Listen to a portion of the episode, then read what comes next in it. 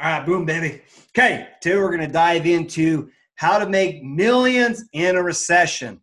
Um, like when I go through this, I'm not going to give you, so to speak, a step by step process, as in, like you have to be in this industry doing this thing, because the reality is, is you can be, you can really make millions in any types of industries. What you need is kind of the guiding post that will allow you to take and implement individual pieces that you can put in these specific industries then will allow you to be able to to take and move forward okay?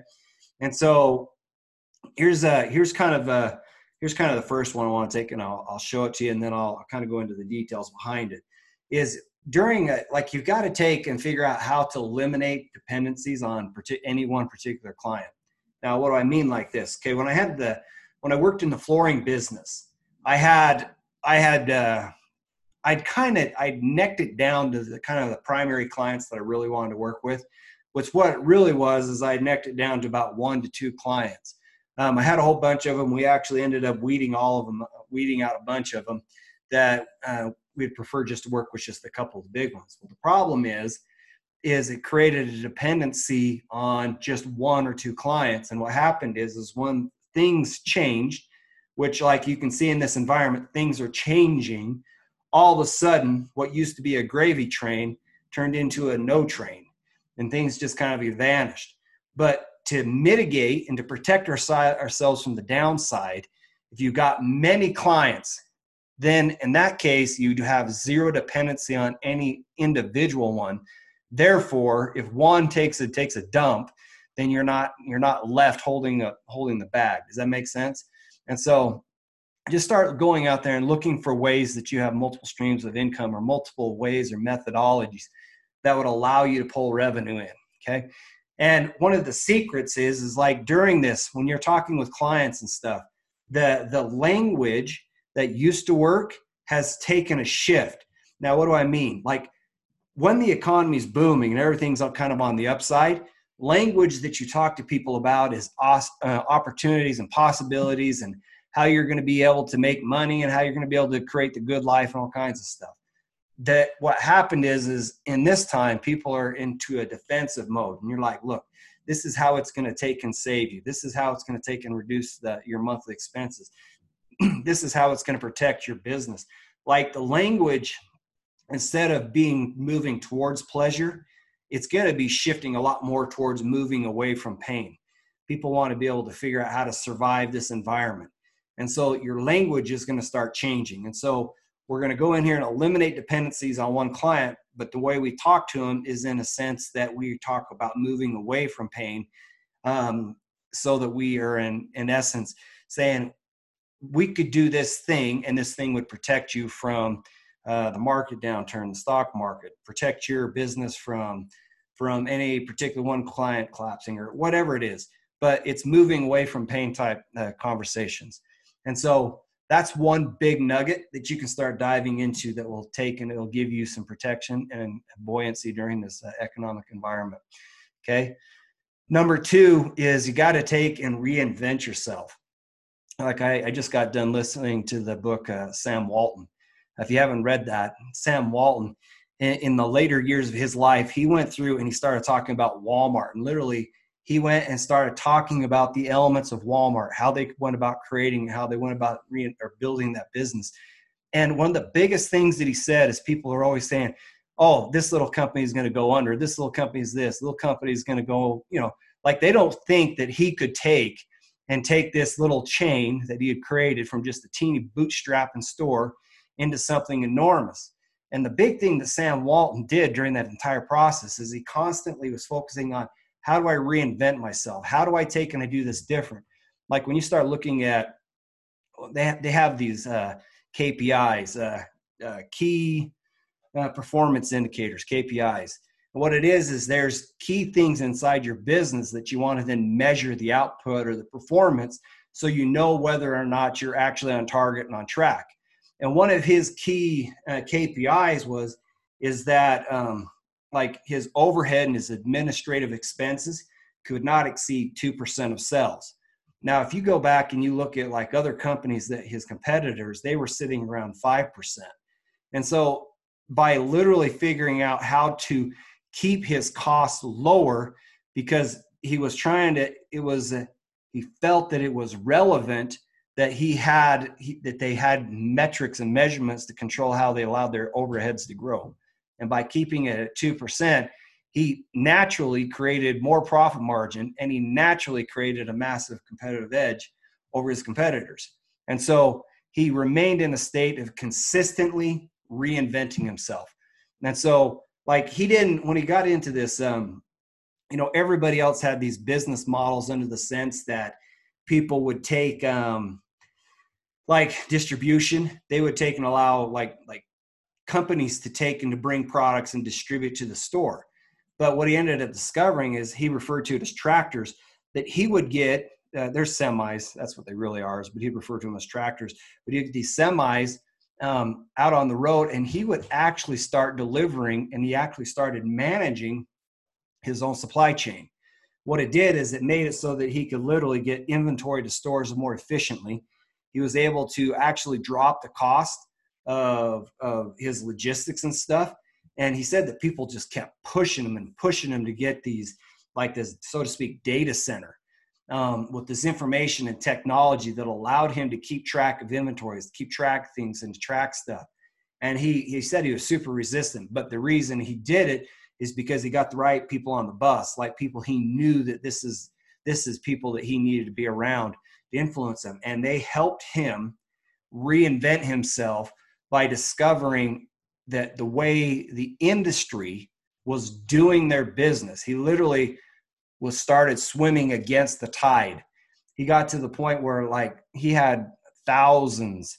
He had a couple thousand at the time, when, or at least when he, in the book. I'm sure he's got more than this now but he had a couple thousand semis taking and distributing uh, product all across the United States for him and his teams. And that was just not common. And so he started figuring out what could I do different? How could I reinvent myself? And like literally things that people hadn't thought of um, that seemed kind of corny, he would take and he would implement these things so that he could start figuring out how do I make a difference? How do I take and allow like uh, frontline managers or even down to the associate level inside these stores. These guys are the closest to my customer. What is it that they could do and concepts they could come up with that would allow us to help reinvent exactly how we're doing it? So, like you saw, like you go into Walmart and they've got uh, like a neighborhood greeter, right? Like he found that he get he pushed authority down into stores, and what he discovered is is inside these stores that trying to he would he would reward employees if they could actually get uh, what they call shrinkage down. And what I mean shrinkage is is theft. They were trying to figure out ways and methodologies they could use to control their theft. And and one of them was is like if you can keep your theft under this percent, then you can actually participate in profits from the store as a result of that. Okay. But then one of the stores did is they're like, all right, so let me take and implement a methodology that would allow me to keep my shrinkage under control. And so they put a, a greeter there. The greeter there was designed to invite people and to say hello, but it was also at the same time he was standing there at the door so that as people were in a position where they wanted to rip stuff off, that he was also standing there to be able to say, hey, like I don't think you paid for that or whatever it is. Okay. It really served twofold. And the main focus and the reason it was implemented, it was implemented in a specific store to control shrinkage. And then once Sam Walton went into the store and he saw what they were doing and then he understand the concept behind it, he then said, This is crazy. Everybody ought to do this. And so then he literally started having pushing that concept out to different stores. And that's where they had the kind of the aha moment that that was a significant way to take and reduce shrinkage. And so it's kind of funny, right? When you think about it, you didn't realize that maybe that's exactly why he was there, but that is why he was there. And so think about what is it that you could do that you could reinvent yourself because the solution that you had yesterday might not be adequate for the solution that you need today. And if you get stuck and resting on your laurels, you could actually get pounded in this economic downturn instead of taking and thriving. Like you take a Sam Walton and you put him in some of these environments, he can actually thrive more in a recession as take people pull back and try to figure out how to cut costs. Okay. He's a master of it. And so reinvent yourself swim against the tide a bit. Okay. Number three. So we everybody knows Everybody intuitively knows that you, when you invest or whatever you do, you buy low, sell high, right?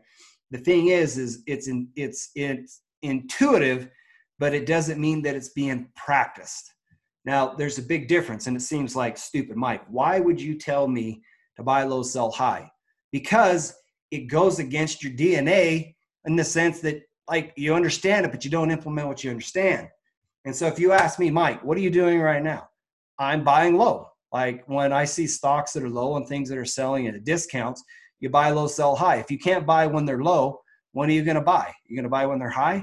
And so like right here, right now is an opportunity to take in, start reinventing yourself. Now, maybe you're not interested in stocks, okay? But it does not change the fact that you can't position yourself so that you're more prepared. Let me give you an example. They, uh, they used to work for a, a, company called Raytheon Missile Systems, and one of my suppliers. I mean, it, it was it was fun to watch this guy how he operated. He he was in the Chicago area, and he had a machine shop. And what happened is, is every time the recession would hit, he would like he was kind of a frugal guy, right? And he had a habit of saving and making sure that he had plenty of cash on hand because he never knew when the opportunity was going to show up to be able to buy low so that he could actually later date sell high. And so what he would discover is is he would work and he would grow his business and he would stay right inside this little this this facility, okay?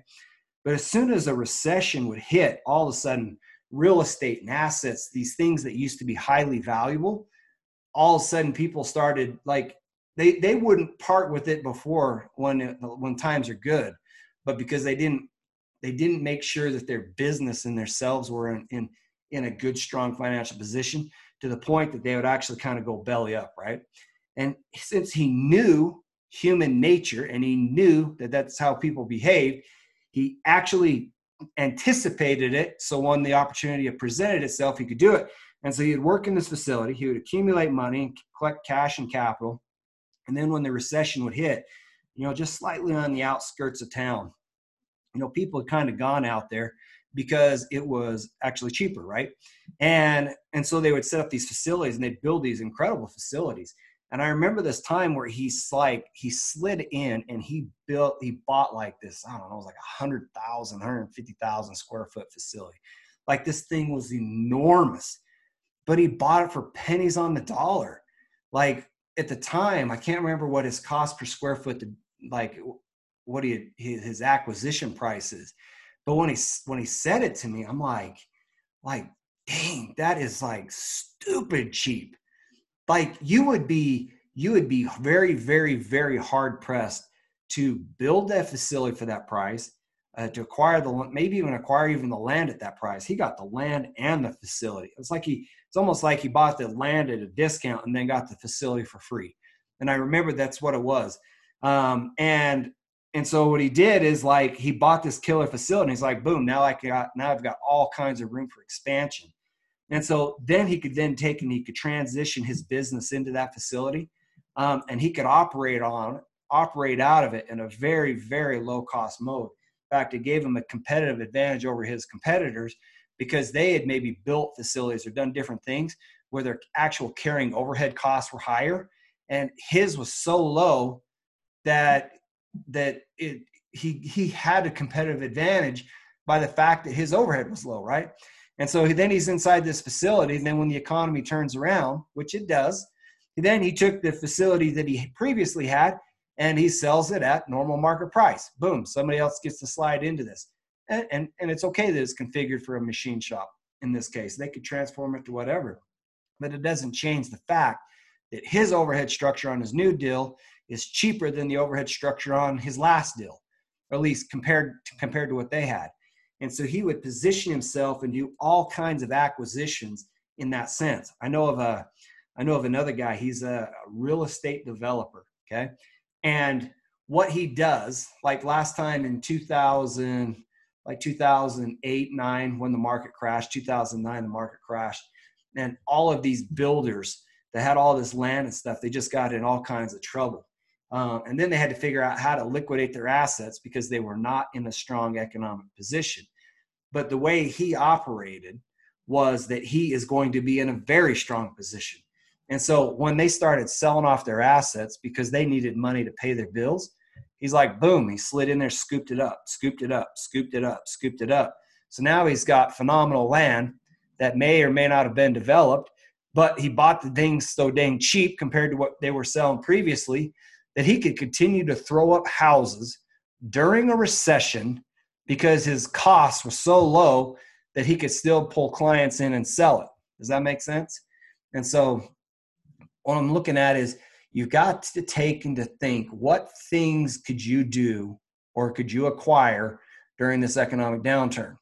Last time when the world fell apart, um, I formed a partnership and we went shopping. We went shopping. We started buying real estates and started buying up all kinds of doors and rentals and properties and stuff. And I'm talking properties that could generate a thousand dollars a month rent during that time. Okay. And I had mortgages of like 369 bucks. That is property, that's taxes, uh, insurance, the loan, that's everything. Everything was rolled up into like 369 bucks a month. And these homes were selling for 250,000 bucks. Um, I scooped them up for like 75 grand. Um, the reality is is i was owning assets that were like dirt stinking cheap and they cash flowed day one even if it was a recession. Like other people were people like some of maybe some of my competitors were like they you know it was it was questionable whether or not those businesses or those those rentals were going to slide into short sale or whatever. Um mine wasn't. Mine was good um, and and renters that came and rented from me, it worked out great. I took and I offered them a, a lease to own option. Like I literally gave these guys an option to be able to buy this home, and if they wanted that option, um, I would actually allow part of their payment go to go towards equity. Um, in fact, depending on if they were willing to pay. So what I did on one of them, I just give you an idea, is I said, look, like I would I would take and I would rent this out for say 800 bucks a month. But um, if you're willing to do a lease own on this house, um, I'll give you an option where it's a thousand bucks a month, but $200 a month. Actually, I think I made it so that $300 a month of that actually went towards equity in the house. And I'm like, so there you go. Now you got building up equity so that when you buy it, uh, you got this equity in it. And I said, now if you were willing to do $1,200 a month, um, I would actually reduce it down to, I think it was like, so 600, 600 of it was like towards rent and 600 was towards equity. But I made it so that they could actually, they could actually be able to buy this house. And I made a strike price that was fair. And so that they could buy this house and it would allow them to accumulate a lot of equity. Now, not everybody actually took me up on the deal in the sense that they, they, it's kind of funny how humans are so they signed up for the deal. They got a smoking deal, um, allowed them to buy this house at a discount, right? But like people, things change, and they're like, you know what? Um, I'm not going to be able to go through with the purchase of this house, so um, I'm going to just take it back out. But the contract did not say that, like, if you back out, I'm going to reimburse you all that money. What it said is, is you're stepping into this. You got you got an option to be able to buy it. This is how it's going to work. And if you back out, then you just backed out and you just gave it up. You forfeited it. Okay. Um, that's kind of like if you look at the stock market, people purchase options to be able to buy stuff. Okay, it's a common practice. People will do you you purchase you purchase the right to be able to purchase the thing, and you can lock in the price of a thing for a long time. But it's little tricks like this that allow you to reinvent and discover how you can invest into the future that can create a tremendous opportunity for you. And so during a recession, I had some of these rentals that were delivering 1200 bucks a month uh, with a mortgage of like 400 bucks or less. Does that make sense? So anyway, those are kind of like, those are three guiding posts. Here, let's do a quick recap, okay?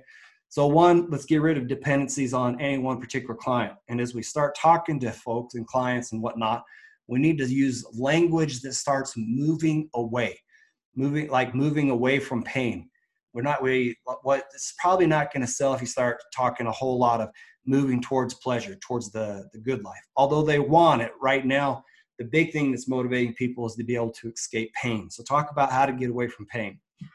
Two reinvent yourself. Discover what you could do or what you should be doing in your business that may or not that it might even be swimming against the trend or the tide in your current environment, but start reinventing yourself and swimming against it. Like if you uh, if you ever listen to like Mitt Romney, um, Mitt Romney, he like one of the things he'd say, it's like every two years you have got to reinvent your business because if you re- don't reinvent your business, somebody else will copy and model your business to take all the profits away. And so he is in a constant state of figuring out how to reinvent himself, reinvent himself. What new products should come into line? What new things? What new system? What new places or, or processes or whatever? But he's in a constant state of re- reinventing himself. Like you'll look at a company like BlackBerry. BlackBerry had they cornered the entire market. They had it. Uh, they but they forgot one thing. They forgot how to be flexible and to reinvent themselves, and then they got scalped by Apple and Google. So you got to think through it. How do I reinvent myself? What is it that I could do that would reinvent me to give myself a competitive advantage? And then three is like, how can I invest right now? The idea is to buy low, sell high. So is there new property, plant, equipment? Is there is there a way that maybe maybe you're not going to dive into that? Maybe what you can do is you can just say, look, I can see the stock market, buy low, sell high. I remember remember one of my neighbors. He he worked at a he was worked at a school, and he was so frustrated because the stock market dropped all the way down to the bottom. And he was so frustrated. It's like, God, they will not allow me to sell my stocks. I want to sell it. I don't want to be involved in this anymore. I'm like, dude, why would you ever sell low? And he and he was so frustrated about it and he wanted to do it. And I was like, holy cow, dude, you are so lucky that they're they will not allow you to sell it as long as you're still in the school system and so that you bail out at the bottom and and so they did it and guess what the stock market did? It went back and it went back way higher than it was before the recession. And fortunately for him he didn't get scalped because they wouldn't allow him out okay? What happens it's kind of like uh it's kind of like you're in the kitchen okay? And like when the stock market gets overpriced, it's like a it's like a steaming hot stove. It's so hot that if you were to put your hand on it, you would get burnt because you're almost guaranteed the stock market will cause you to you get burnt because everybody's paying way too much and they're paying ridiculous prices for assets. Okay, that's what happens when people get over exuberant and overexcited. But what could also happen is is the stock market could take a dump and the stove could turn into a stone cold stove, meaning that the stock market itself probably is not going to go down a heck of a lot more. And if it did, like it doesn't have a heck of a lot more to go before you're like, oh my gosh, like it, it just there's a there's there's like this lower level floor that can kind of kick in. And when things are so cheap and you could be able to buy those things, it's like, so what if it went down more? Like the stove is stone cold. But the problem is is when people get burnt on a hot stove, they then become afraid of touching a cold stove. And and it's like it, it, it doesn't seem like it intuitively we should see it different, right? I mean, it's it's it's intuitively we should see it different. I was talking to my friend who is an accountant, owns an accounting business, does all kinds of accountings for all these companies, and I started talking to him about stocks, stocks and investing and stuff. And I was like floored that the guy whose business it is to work with businesses to figure out their accounting and stuff, like the fact that I was talking to him about stocks and being able to buy stuff, it was kind of like foreign to him. I'm like, like, what do you like? I mean, I was polite, but I was just I was just like dumbfounded that a dude that's in accounting, which is the language of business, would be saying, "Yeah, I'm not really sure about that. And I don't I, like I haven't looked into it." like, dude, like business is the language of money. You can go out there and you can look at somebody's books and you can assess how they're doing, right? Okay. Go look at a, the, the, the stock of some of these businesses, look and look at their books and assess how they're doing. And then when you see that they're trading at a ridiculously cheap price, you're like, well, I mean, if you're good enough to do accounting, you should be able to be able to calculate return on investment, internal rate of return, and all these different measures and metrics to be able to analyze if something's a good deal or a bad deal. And if the average price of a stock is say it's 15 times earnings, and if it's normally it's 15 times earnings, and if it drops down to six times earnings or eight times earnings, that's a discount. Okay, and if it normally is at 15 times earnings and it's all of a sudden trading at 25 times earnings, that's ridiculous price to pay. If you look at the S&P 500, historically, historically, the S&P 500 is traded at like just shy of 15 times earnings. Okay, during this last over exuberant height, we've got up to 25 times earnings. Like at 25 times earnings, the stock market had 10 times earnings that it could fall just to get normal again. And what's crazy is, is even in this current environment, that did not necessarily completely happen. I think it got down to like 17 times earnings, which is still, in my mind, if I look at the S&P 500, it's still overpriced. But the thing that happened is there was a trigger that went off where like if you're on the S&P 500, somehow people have a belief that like these companies, and, it's true, they they are the best of the best. Therefore, they should weather the storm. Therefore, they deserve to get like a premium uh, PE ratio. Okay, it's fine. Except normally S&P 500 is 15 times earnings, and it still is trading at 17, 18 times earnings. Okay, but in the stock market, not every company um, maintained an overpriced position of 15 times earnings. I bought stocks that went all the way down to four times earnings, two times earnings, because people seem to think that these companies are going to go out of business. And I'm like, are you out of your mind? Um, take one like Carnival. Okay. Carnival made money during every single recession. Like it paid a, a ridiculous dividend. It made money during every recession.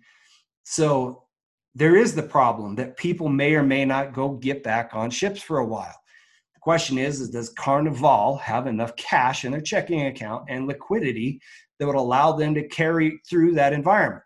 And the Fed came in, they took and they provided financing at, at low interest rates. Um, Carnival's got liquidity for like a year. Okay. Like you can't anticipate everything. Part of investing is being able to take calculated bets based on arithmetic to determine the future value of a set of assets and whether or not the future value of those assets are going to bring you a return. And so one of your strategies is is you pick out a diversified portfolio and then you can start going. Like I'll give you an example. So I said, okay, Carnival, is it historically a good company? Yes. Historically, does it pay a dividend? Yes. Okay. Is it going to is there a possibility that could go out? Yes. Is the probability kind of low? Yes. Okay. Got it. Then I look at like Simmons Property Group, for example. It's the it's the largest mall owner in the United States. Very well run company, excellent company. Then the question is, so they their price is normally way way higher. Their their PE ratio it's like maybe down to eight or so. I can't remember what it is. Um, and their dividend yield at this this point's like 16%. It's like stupid. Carnivals is around 16%. So, all right, maybe they pull back on the dividend uh, in the interim in this pinch, okay? But nevertheless, that is an excellent company. And the question is, is does it have the ability to weather the storm?